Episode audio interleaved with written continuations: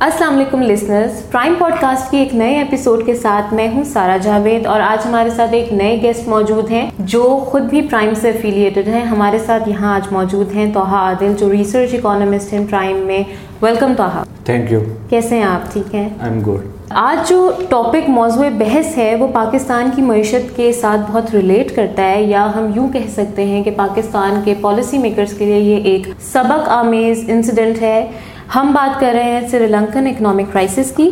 جیسا کہ آپ سب جانتے ہیں کہ حال ہی میں سری لنکا کی اکانومی دیوالیہ ہو چکی ہے اور بہت سی وجوہات سامنے آئی ہیں۔ اور یہ موضوع ماہرین کے درمیان بہت زیادہ فلوٹ ہو رہا ہے، بہت زیادہ اس پہ ڈسکشن کی جا رہی ہے۔ بہت سی اکانومی کے ماہرین سری لنکا کی اکانومی کو پاکستان کی اکانومی سے تشبیح بھی دے رہے ہیں۔ لہٰذا اس تاریخی اکنامک فیلئر کی کئی اہم وجوہات ہیں، جن میں سے ایک وجہ سری لنکن حکومت کی excessive reliance on external financing اور وہ بھی اس حد تک کہ حکومت کو فوری طور پر سیونٹی فائیو ملین ڈالرز کی ضرورت ہے، جو کہ صرف اور صرف اسینشیل امپورٹس کی ادائیگی کے لیے ہونا ضروری ہے لہٰذا آنے والے چند ماہ سری لنکن اکانومی کے لیے نہایت خوفناک بھی ثابت ہو سکتے ہیں۔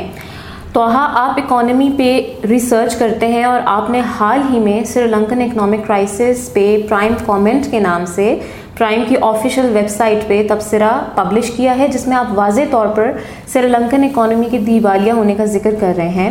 And just to quote a few numbers prime comment کے مطابق جو فارن ایکسچینج ریزروز ہیں، وہ صرف اور صرف one point nine billion dollars رہ چکے ہیں۔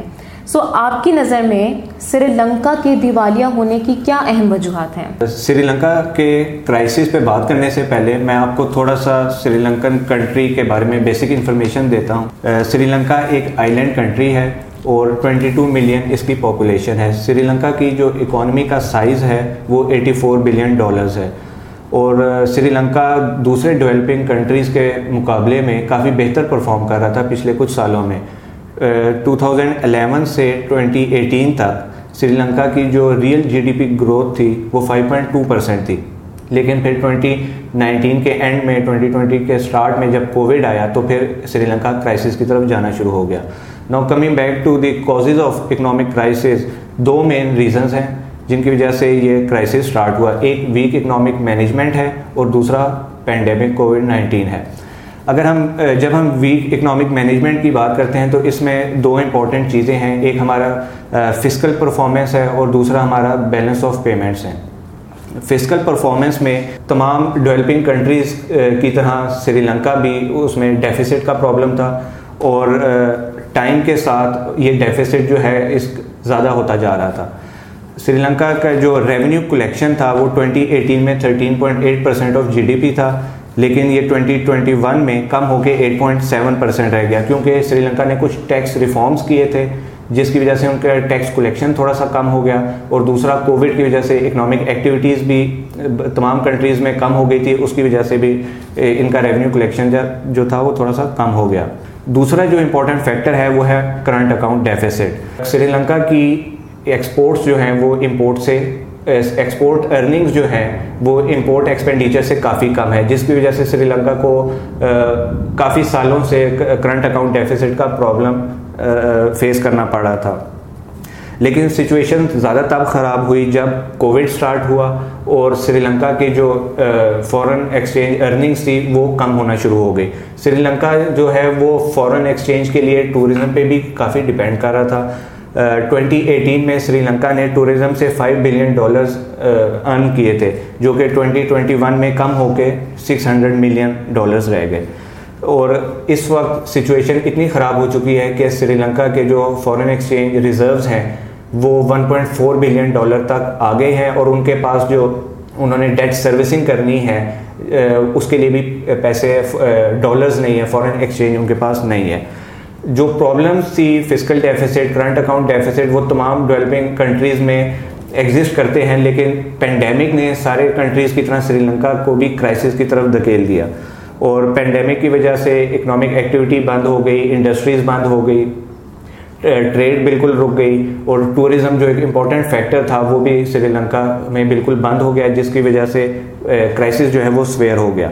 پرابلمس اب کا جو ریزلٹ ہے وہ بیسکلی یہ ہے کہ سری لنکا کا جو ٹوٹل ڈیٹ تھا وہ ٹوینٹی ایٹین میں eighty four percent of G D P تھا لیکن کووڈ کے بعد اور ویک اکنامک مینجمنٹ کی وجہ سے یہ ٹوینٹی ٹوینٹی ون میں one zero four percent of G D P تک پہنچ گیا رائٹ اچھا تو ایک انٹرسٹنگ نمبر جو کسی بھی معیشت کے لیے بہت اہم ہوتا ہے وہ ہے بجٹ ڈیفیسٹ جس طرح کہ آپ نے ابھی ذکر بھی کیا پرائم کامنٹ کے مطابق سری لنکا کا جو budget deficit as you quoted کے دو ہزار اٹھارہ میں فائیو پوائنٹ تھری پرسینٹ تھا، دو ہزار اکیس میں ٹویلو پوائنٹ ٹو پرسینٹ تک آ گیا ہے۔ اس میں پینڈیمک کا بھی رول ہے، آپ جیسے بتا رہے ہیں۔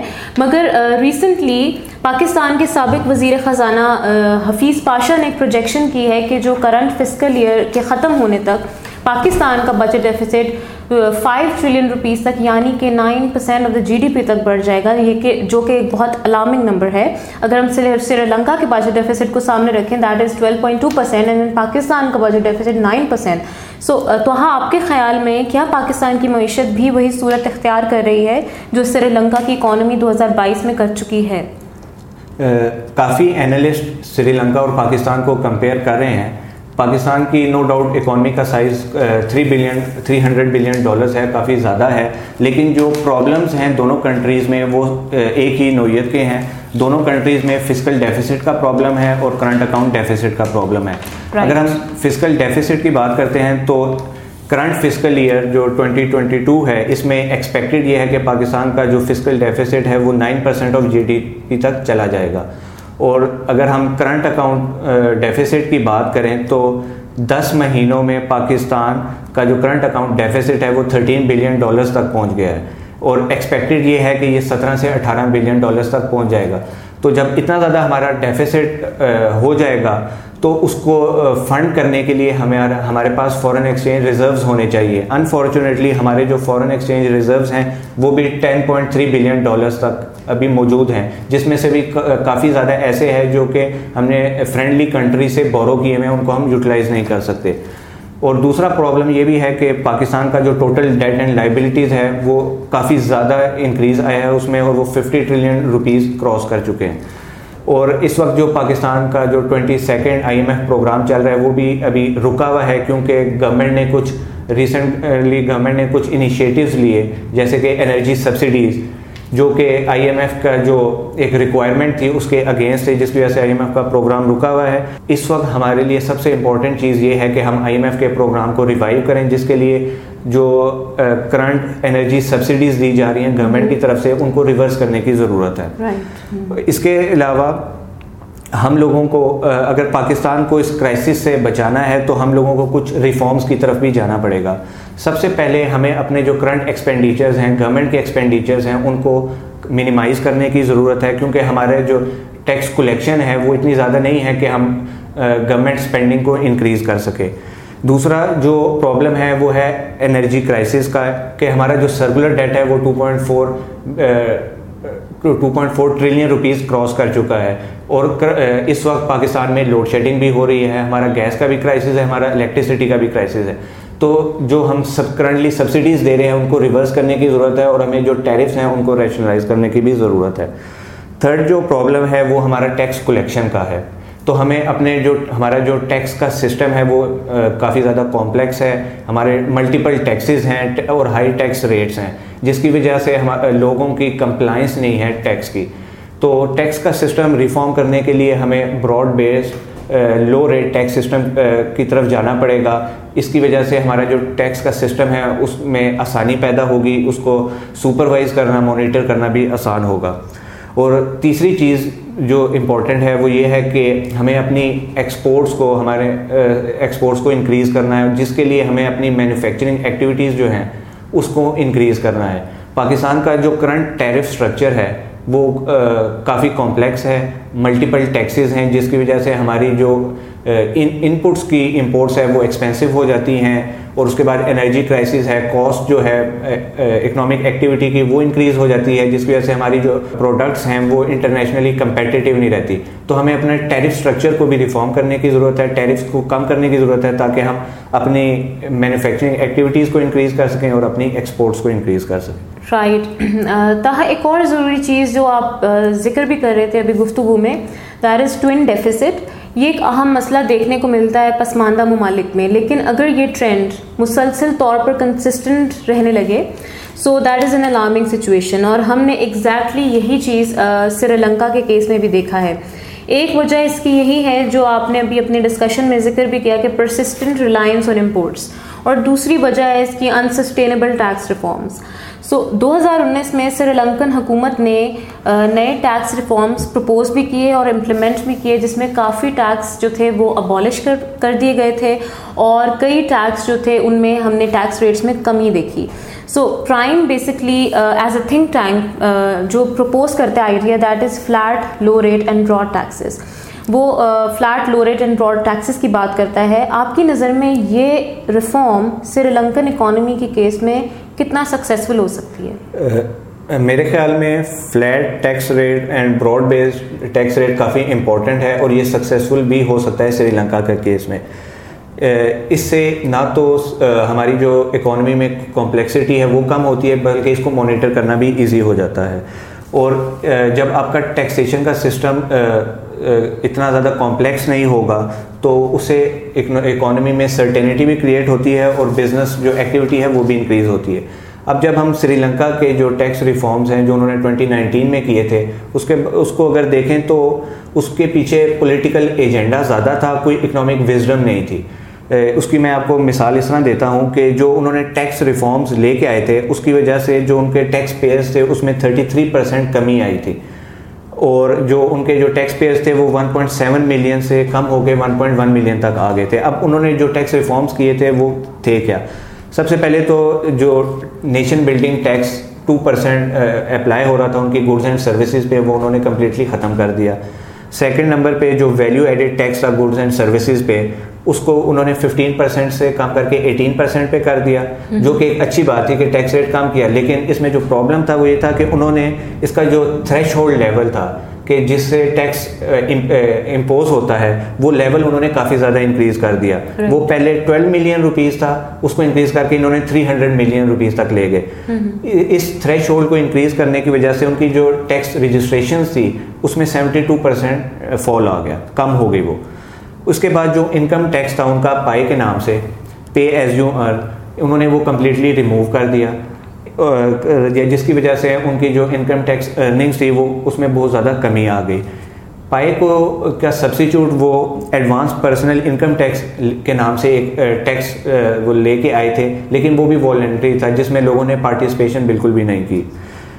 اس کے علاوہ انہوں نے اپنی جو ٹورزم انڈسٹری سے ریلیٹڈ جتنی بھی سروسز تھی ہوٹل سے اور ڈفرینٹ ایکٹیویٹی تھی، سب پہ ٹیکس ختم کر دیا۔ اس کے علاوہ جو اسٹاک مارکیٹ کی ان کی ارننگس تھی، اس پہ بھی انہوں نے ٹیکس ختم کر دیا۔ تو سری لنکا نے بیسیکلی ٹیکس ریٹ کم کرنے کی بجائے انہوں نے ٹیکسز ہی ختم کر دیے، جس کی وجہ سے ان کے ریونیو میں بہت زیادہ کمی آئی۔ اور یہی ایک امپورٹنٹ وجہ ہے کہ ان کا فزیکل ڈیفیسٹ جو ہے وہ کافی حد تک انکریز ہو گیا۔ Uh, رائٹ اچھا uh, تاہا، ہم دیکھتے ہیں کہ ٹیکسز جو ہیں، وہ کسی بھی معیشت کو چلانے کے لیے بہت امپورٹنٹ رول پلے کرتے ہیں، لیکن وہ کیا ریٹ ہونا چاہیے؟ ٹیکسز کتنے ہونے چاہیے؟ یہ ایک اہم سوال ہے اور اس پہ ہم دیکھتے ہیں کہ بہت سی ڈسکشنز ہو رہی ہوتی ہیں ماہرین کے درمیان۔ بہت ویبینارز بہت پوڈ کاسٹ ہیں، لیکن اب تک کوئی اس طرح ہم کسی آؤٹ کم تک نہیں پہنچ پائے۔ تو آپ کی نظر میں پاکستان کے uh, ٹیکس سسٹم میں یہ پرابلم روٹ پرابلم کدھر دیکھا جا رہا ہے کہ کیا یہ پالیسی میں کوئی فلا ہے یا اس کے امپلیمنٹیشن میں مسئلہ ہے یا یہ فالٹی گورننس کا مسئلہ ہے؟ تو آپ کے خیال میں آپ کیا کہیں گے؟ اگر ہم پاکستان کے ٹیکس سسٹم کو دیکھتے ہیں تو بیسیکلی پرابلم پالیسی لیول پہ ہی ہے۔ پاکستان میں جو ہم ریونیو کلیکٹ کر رہے ہیں، وہ اس میں ڈائریکٹ ٹیکسز کا جو شیئر ہے وہ تھرٹی پرسینٹ کے قریب ہے اور ان ڈائریکٹ ڈائریکٹ ٹیکسز کا جو شیئر ہے وہ سیونٹی پرسینٹ ہے۔ یعنی ہم ان ڈائریکٹ ٹیکسز پہ زیادہ ریلائی کر رہے ہیں۔ جو کہ آئیڈیلی ہمیں ڈائریکٹ ٹیکسز سے زیادہ ریونیو کلیکٹ کرنا چاہیے۔ اب ڈائریکٹ ٹیکسز میں جب ہم انکم ٹیکس کی بات کرتے ہیں تو پاکستان میں انکم ٹیکس ریٹس جو ہیں وہ کافی زیادہ ہائی ہیں اور یہ up to thirty five percent تک جاتا ہے۔ کرنٹلی جو منیمم ٹیکسیبل انکم ہے وہ چھ لاکھ روپیہ ہے سالانہ۔ آئیڈیل سسٹم ایسا ہونا چاہیے کہ ہم لوور انکم اینڈ جو ارنرز ہیں، ان کو پروٹیکٹ کر سکیں۔ اس لیے ہمیں جو انکم ٹیکس کا جو منیمم تھریش ہولڈ ہے، اس کو چھ لاکھ سے انکریز کر کے دس لاکھ یا بارہ لاکھ تک لے کے جانا چاہیے۔ اور اس کے بعد جو ٹیکس ریٹ اپلائی ہوں گے انکم پہ، ان کو ہمیں ریشنلائز کرنے کی ضرورت ہے۔ ہمیں جو ٹیکس ریٹس ہیں، ان کو کم کرنے کی ضرورت ہے تاکہ لوگوں کی کمپلائنس بھی انکریز ہو اور لوگ ٹیکس نیٹ میں ان کو لانا بھی آسان ہو۔ اس کے لیے flat broad base low rate tax جو ہے، وہ آئیڈیل ایک ہمارے پاس سسٹم ہے، جس میں ہم لوگوں کو کنوینس کر سکتے ہیں کہ وہ ٹیکسز ٹیکس سسٹم میں آئیں اور ٹائملی ٹیکس پے کر سکیں۔ Thank you so much Taha ہمارا ٹائم اس کے ساتھ ساتھ جو ہے بہت لمیٹڈ تھا پوڈ کاسٹ کا. Thank you for this extensive discussion بہت اچھا لگا آج آپ سے. سری لنکن اکانومی پہ بات کرتے ہوئے اور ہم نے کس طرح سری لنکن اکانومی کو پاکستان کی اکانومی سے لنک کیا. آئی تھنک لسنرس کو بہت زیادہ یہ فائدہ مند رہے گی discussion thank you so much اور اس کے ساتھ ہی اجازت دیجیے ہم نئے ایپیسوڈ کے ساتھ حاضر ہوں گے اگلے ہفتے. اللہ حافظ.